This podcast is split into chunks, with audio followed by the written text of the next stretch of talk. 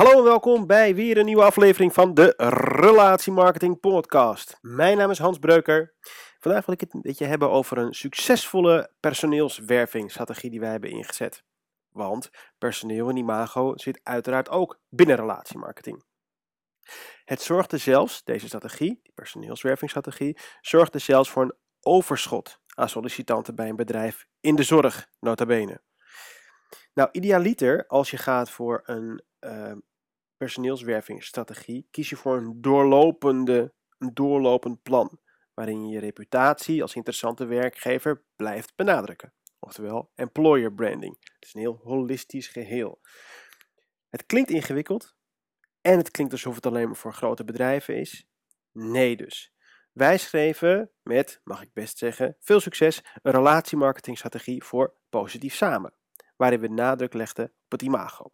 Met als resultaat een overschot aan sollicitatie, sollicitanten. Even lekker opschippen dus in dit, in dit uh, relatiemarketing podcastje. Wat deden we nou? Dat zal ik je vertellen. Kijk, normaal gesproken is het zo dat als je uh, groeit in je bedrijf, of er gaan mensen, worden mensen ziek, dan heb je in één keer een probleem. En dan denk je bij jezelf, oh jee, snel een vacature plaatsen, want we hebben iemand nodig. Maar dan ben je dus eigenlijk te laat. Bovendien getuigt het ook van de creativiteit van een winterpeen. En zeker in deze huidige krappe markt, maar eigenlijk vind ik in alle markten, moet je je onderscheiden en voor de markt uit zijn. Met andere woorden, je moet al zo'n positieve imago hebben. Je moet al zo, iedereen moet al weten wat je doet, waarvoor je daar uh, terecht kan en welke mogelijkheden er zijn binnen jouw bedrijf. Positief samen, het bedrijf van mijn moeder, matcht positiva's aan eenzame ouderen en ze ontzorgt mantelzorgers. Dus ze is eigenlijk een soort van gezelschapsmakelaar. Ze koppelt eenzame mensen aan positiva's. Aan mensen die het leuk vinden om leuke uitjes te gaan doen, om musea te bezoeken, een wijntje te drinken op een terras, een wandeling te maken, een spelletje te doen.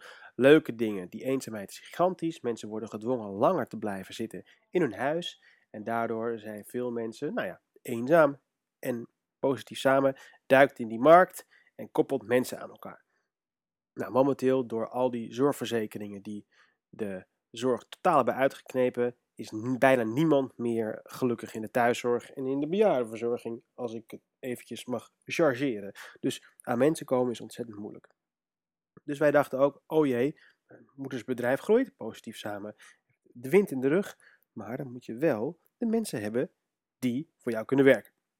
Nou, we hebben daar dus over nagedacht, we hebben daar een plan voor geschreven. En um, uh, wat we gedaan hebben, is we hebben gekeken naar wie zijn dan die positiva's over het algemeen. Nou, in het geval van Positief Samen zijn het meestal vrouwen met een hart voor anderen, maar ze die ook wel een extraatje willen verdienen. Het is namelijk geen vrijwilligerswerk. De positiva's zijn over het algemeen 50 plus en vinden het ook leuk om met elkaar iets nuttigs te doen. En de groep mensen die werken voor Positief Samen zijn erg vriendschappelijk met elkaar. Dus op die manier plannen we ook evenementen in en die filmen we en fotograferen we, zodat je een gevoel hebt van dat is een leuke club mensen. Nou, die factoren, factoren samen zorgen voor de inhoud die we inzetten om nieuwe positiva's te vinden. Maar waar vind je die nou? Nou, heel simpel, dan gaan we beginnen bij de begin. Waar zitten ze? En Positief Samen is nog geen oud bedrijf, dus veel geld om advertenties te zetten in lokale media is er niet. Bovendien hebben we dat gedaan, leverde niets op. Een advertentie van 1000 euro, niets opgeleverd. Dus papieren media was niet voor ons. Nou, waar zitten ze? Kijk, de behoefte, part-time werken voor een gezelschapsmakelaar, die bestaat niet. Want die is er niet, want niemand kent dit fenomeen nog. Dus een advertentie zetten online is niet slim. Want mensen gaan niet zoeken naar zoiets. Want ze weten ook helemaal niet dat die bestaat. En daarnaast is die behoefte redelijk latent. Om drie uurtjes te gaan werken ga je niet op uh, nationalevacaturebank.nl voor kijken. Waarschijnlijk. Dus die behoefte moet je wekken. Die awareness. Nou, de snelst groeiende demografie binnen Facebook is, jawel, ouderen. En die scrollen langzaam. En daarnaast werkt Positief Samen voornamelijk rond Amstelveen. Nou, dan gingen we kijken waar gaan we dus de advertentie plaatsen? Nou, het positief samen imago is, je raadt het nooit, positief en leuk. Mijn moeder maakt dagelijks vlogjes waarin ze vertelt wat ze doet. En we concentreren ons op fotomateriaal met de klanten en de referenties. En ook uitjes en samenkomen is een belangrijk onderdeel van de bedrijfscultuur. Nou, die ingrediënten mixten we in een dia-voorstelling en met een leuke wervende tekst deden we die als advertentie op Facebook. Nou, wat waren daarvan de resultaten? Volkomen open zijn we daarin. De investering was 144,60 euro. Die was eigenlijk hadden we meer geld daarvoor gereserveerd, want een, een uh, advertentie in Nationale Vacaturebank kost je ook al minstens 350 euro. Dat was dus het minimale bedrag wat we erin wilden zetten. Maar na zeven dagen was de respons zo overweldigend dat de advertentie uit moest. Dus de investering was 144,60 euro.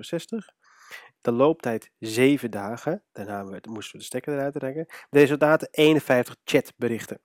Let op, niet 51 mensen. Er reageerden 14 vrouwen, waarvan er inmiddels 5 werkzaam zijn bij Positief Samen. En er zelfs nog 2 op de reservebank zitten. Dus let op, het is een advertentie waarbij de doelgroep kon reageren met de chatfunctie. Daardoor was het blijkbaar laagdrempelig genoeg om eens te informeren. Nou, wat kan jij daar doen? Wat leert jou dit? Jij denkt misschien is het een andere branche, maar geloof me, misschien samen met ICT'ers, mensen in de zorg vinden is nog lastiger. Dus relatiemarketing omvat ook je imago. Dus neem die op in je strategie. Maak er een plan voor. Laat weten wat je doet. Welke bedrijfscultuur er hangt. En zorg dat iemand dat regelmatig post op sociale kanalen. En daarmee bedoel ik dus niet dat je een tafelvoetbaltafel hebt staan en dat je daardoor hip en happening bent. Of bijvoorbeeld dat je een taart aflevert bij klanten en daarmee zelf goede sier meemaakt. Dat is geen relatiemarketing. Daar prikken we allemaal doorheen. Dus als je een serieuze werkgever bent, is dat ook goed. Als je een advocatenkantoor uh, hebt en je hebt moeite om jong talent te scouten, want je bent uh, een hele serieuze um, strafpleiter. En er is natuurlijk is ook wel een beetje uh, tijd voor plezier, maar in principe is het gewoon keihard werken. Laat dat dan gewoon zien. Er zijn echt wel mensen die daarvoor gaan. Dus ik bedoel dus niet alleen maar die pro's en de champagne momenten. Laat een functie zien door korte interviews met je mensen te houden. Of huur daar iemand voor in die dat constant doet voor je, weet je wel. Dan laat zien hoe de dagen eruit zien, wie er opleidingen volgen, mensen, hoe, hoe zo mensen promoveren. En de magische pil, de magische pil hierin is, is consistentie. Altijd, elke dag of elke week of een aantal keren per week doen. Want wanneer je dan echt iemand nodig hebt, is het veel makkelijker om snel mensen te werven. Dan is de vraag waar? Op welke platformen opereer je? Nou, zoals ik al heb aangegeven, Facebook werkte dus heel goed voor ouderen. Want het is de snelste groeiende demografie. Heel veel oudere mensen zitten op Facebook. Met oudere mensen, dat bedoel ik dus niet lullig. Ik bedoel dus niet jonge mensen. Die zitten weer elders. LinkedIn is ook een goed platform, maar LinkedIn is hartstikke duur om, om op LinkedIn te adverteren, moet je gewoon minstens denken aan 4, 5 cijfers, klaar. Dus waar op welke platformen opereer je? Nou, als je jonge mensen zoekt, moet je zijn waar jonge mensen zijn. Sorry voor die logica, maar zeg nou zelf, hoeveel wervingscampagnes zie jij voorbij komen op Instagram en Facebook? Veel te weinig. In dit geval van Positief Samen deden we dus Facebook. Maar zoek je mensen vanaf 20, is Instagram daar nu een goed platform voor. Ehm, ik weet niet precies wat de exacte tijdsbesteding per medium is. Ik, uh, er is in nieuwcom.nl, neem ik kwalijk, kan je zien uh, wat de stijgingen zijn en wat de percentages zijn van mensen die op social media zitten. Maar als ik gewoon op straat kijk en om me heen kijk en in het bedrijfsverzamelgebouw zit bijna iedereen altijd op Instagram. Facebook zie je steeds minder, zeker jonge mensen veel minder. Dus, en als je dan, en daaronder is het Snapchat. Want je weet, je moeder kom je niet tegen op Snapchat. Dat is gewoon een belangrijk feit. Dus als je als bedrijf jonge mensen zoekt, is het slim om op Instagram te adverteren. Maar hoe? We hebben net het waar gehad. Waar adverteer je? Hoe? Dus denk niet trouwens dat je um, natuurlijk bereik hebt. Denk niet, ik open een Instagram-account en ik verzamel duizenden volgers. Nee, dat bestaat niet. Want daar, daar zijn we nooit leuk genoeg voor. Laten we, laten we gewoon eerlijk zijn. Dat gaat, je dus niet, dat gaat je dus niet lukken. Je opent een Instagram-account en daar ga je wel leuke video's op plaatsen. Al dan niet een beetje geëdit. Leuke content op doen. En dat promoot je. Wanneer je mensen nodig hebt, promoot je, blijf je dat promoten met de tekst. Wij zoeken mensen, bij wijze van spreken. Hoe ga je dat doen? Nou, waar grote merken, vind ik, de fout in gaan met adverteren op nieuwe platforms, is dat ze oude, dus soort van televisieformats of uh, bannerachtige formats omvormen en die dan gewoon plempen op de nieuwe platforms. Net zoals de eerste tv-reclame eigenlijk een radiospot was, maar dan een plaatje erbij. En dat is eigenlijk precies hetzelfde wat, wat bedrijven nog steeds doen. En dat is dus geen goede strategie. Want wat ik dus denk waardoor we graag op Instagram kijken, is dat we een inkijkje krijgen in andermans leven. Natuurlijk is het een vermooid deel en ja, ja, ja, ja, maar toch komt het redelijk dicht bij de realiteit. We kijken met z'n allen naar Lil Kleine die zijn hond uitlaat en gek doet met zijn vrienden. Want het is de artiest, of je buurman of je buurvrouw, en zijn telefoon die de wereld filmt op dat moment. That's it. Maar, wat doen grote merken? Die maken gelikte productpresentaties. Dus dan swipe je meteen weg. Want eerst zit je nog te kijken naar je nichtje die kwijlt, uh, die, die kwijlend rollenbond uh, op de bank. Bij spreken op, in je Instagram uh, stories. En vervolgens komt er een hele flitsende Adidas reclame voorbij. Maar dan zit je op het moment helemaal niet op te wachten. Dus je hebt zoiets van, echt, rot op. Weg met die gelikte presentatie. Dus je klikt verder. Want dat is het dus niet native. Dus als je dus wilt hoe vaak ik dus vandaag zeg is een, uh, wereldrecord. Pardon. Ik zal minder vaak dus proberen te zeggen. Dus. Wat je dus. Ah! Wat er gebeuren moet. is dat je native blijft. Niet die gelikte presentaties. Maar probeert een menselijke variant van de boodschap die je over wil brengen. te brengen. Hoe dan? Nou, handmatig. Dus die telefoon bedienen en leuke achter de schermen content produ produceren zonder opsmuk. Gevolg is dat de kijker op Instagram of op Facebook blijft kijken, want het klopt met de content van wat de kijker verwacht, naar waar hij al naar kijkt. Dat loopt naadloos in elkaar over. En op die manier kun je je boodschap ook overbrengen. Niet dat ik denk dat grote merken dat ooit gaan doen, want dat durft geen hond natuurlijk. Maar kleinere bedrijven durven dat wel. En die moeten dat ook. En het is veel goedkoper. En het werkt. Want dat laat ik dus nu bij deze zien. Nou, bij Facebook is dat weer iets anders, omdat gesponsorde content anders wordt gebracht. Maar ook daar moet je snel de relevantie laten zien. Of gewoon leuk zijn. En in mijn optiek werken mensen die praten in de camera of op straat lopen of op social media. Dat soort, dat soort menselijke interacties werkt gewoon vaak goed. Nou, samenvattend. Zorg voor veel behind-the-scenes materiaal, zonder al te veel opsmuk. Interviewtjes bijvoorbeeld. En plaats het op alle kanalen. Wees consistent, dagelijks of wekelijks. Maak een keus en hou je daaraan. Pas je content aan aan het kanaal. Maar daarmee bedoel ik eigenlijk, hou het authentiek. Want dan kun je, vind ik, op Instagram, Facebook en LinkedIn plaatsen. Voldoende. Facebook en Instagram kan goedkoper zijn dan Monsterboard. En veel en veel minder saai. Maar dan ook nog eens een keer veel en veel goedkoper en duurzamer dan werving en selectiebureaus. Be motherfucking real. Iedereen prikt door die bullshit heen van een snel filmpje met alleen maar lachende mensen. Bovendien is het ook niet voor de lange termijn vol te houden. En dat zie je heel veel. Je ziet hele gelikte bedrijfspresentaties en daarna is het stil.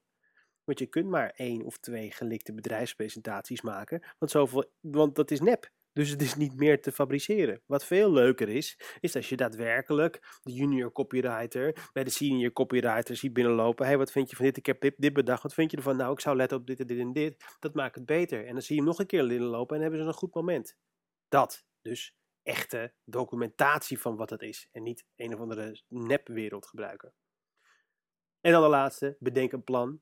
Oef, laat een plan voor je maken. Wink, wink, wink. maar um, wat een mooie kerstbetaard van dit geheel is natuurlijk, is dat je niet alleen maar interessant bent voor potentiële werknemers, maar dat je klanten dit ook zien. Dus dat bedoel ik met wat ik aan het begin van die podcast zei, het holistische. Dus als je heel veel een inkijkje geeft in je, in je bedrijfscultuur en met je mensen, gaan mensen een emotionele binding met je krijgen. Want ze zien jou, ze zien jouw copywriter, ze zien jouw chef inkoop, ze zien jouw logistieke medewerker, ze zien jouw secretaresse, ze zien jouw Nou ja, ze zien al jouw mensen en daar krijgen ze een emotionele band mee. En dan is de stap om zaken met jou te gaan doen, of om weer zaken met jou te gaan doen, of om toch wel zaken met jou te gaan doen, veel kleiner. Want ze kennen je, ze hebben je gezien. Nou ja, voilà. Ik hoef niet verder te, te, te verklaren volgens mij waarom dit zo'n sterke strategie kan zijn. Maar de uitvoering is alles. Je moet er tijd in investeren. Je moet er tijd in investeren. Je moet openheid van zaken geven. Dat vinden mensen nog heel erg lastig. Maar als je er eenmaal door die gêne heen bent en je laat zien wie je bent, wat je doet, wat de bedrijfscultuur is, eerlijk, weet ik zeker dat er veel meer mensen die, die ook niet dan achteraf weer weggaan. Want je behoudt ze, want ze weten waar ze naartoe zijn. Ze weten waar ze instappen. En hetzelfde geldt voor de mensen waarmee je zaken gaat doen. Die weten wie je bent. Die weten waar ze instappen. Dus de retentie is lager uh, of hoger, even twee weken op dit moment niet. Dus, en je houdt mensen langer bij je, je werknemers, maar ook je klanten. Dus het is een win-win-win situatie. Enfin, heel erg bedankt voor het luisteren. Ik hoop dat je aan de gang kan gaan met je personeelswervingsstrategie. Mocht je er niet uitkomen, kan je me altijd bellen of kijken op ons blog www.relatiemarketeers.nl slash blog. En anders zie ik je, of tenminste hoor je mij weer in de volgende podcast van de relatiemarketing. Bedankt voor je aandacht en vergeet vooral je klanten niet. Adios!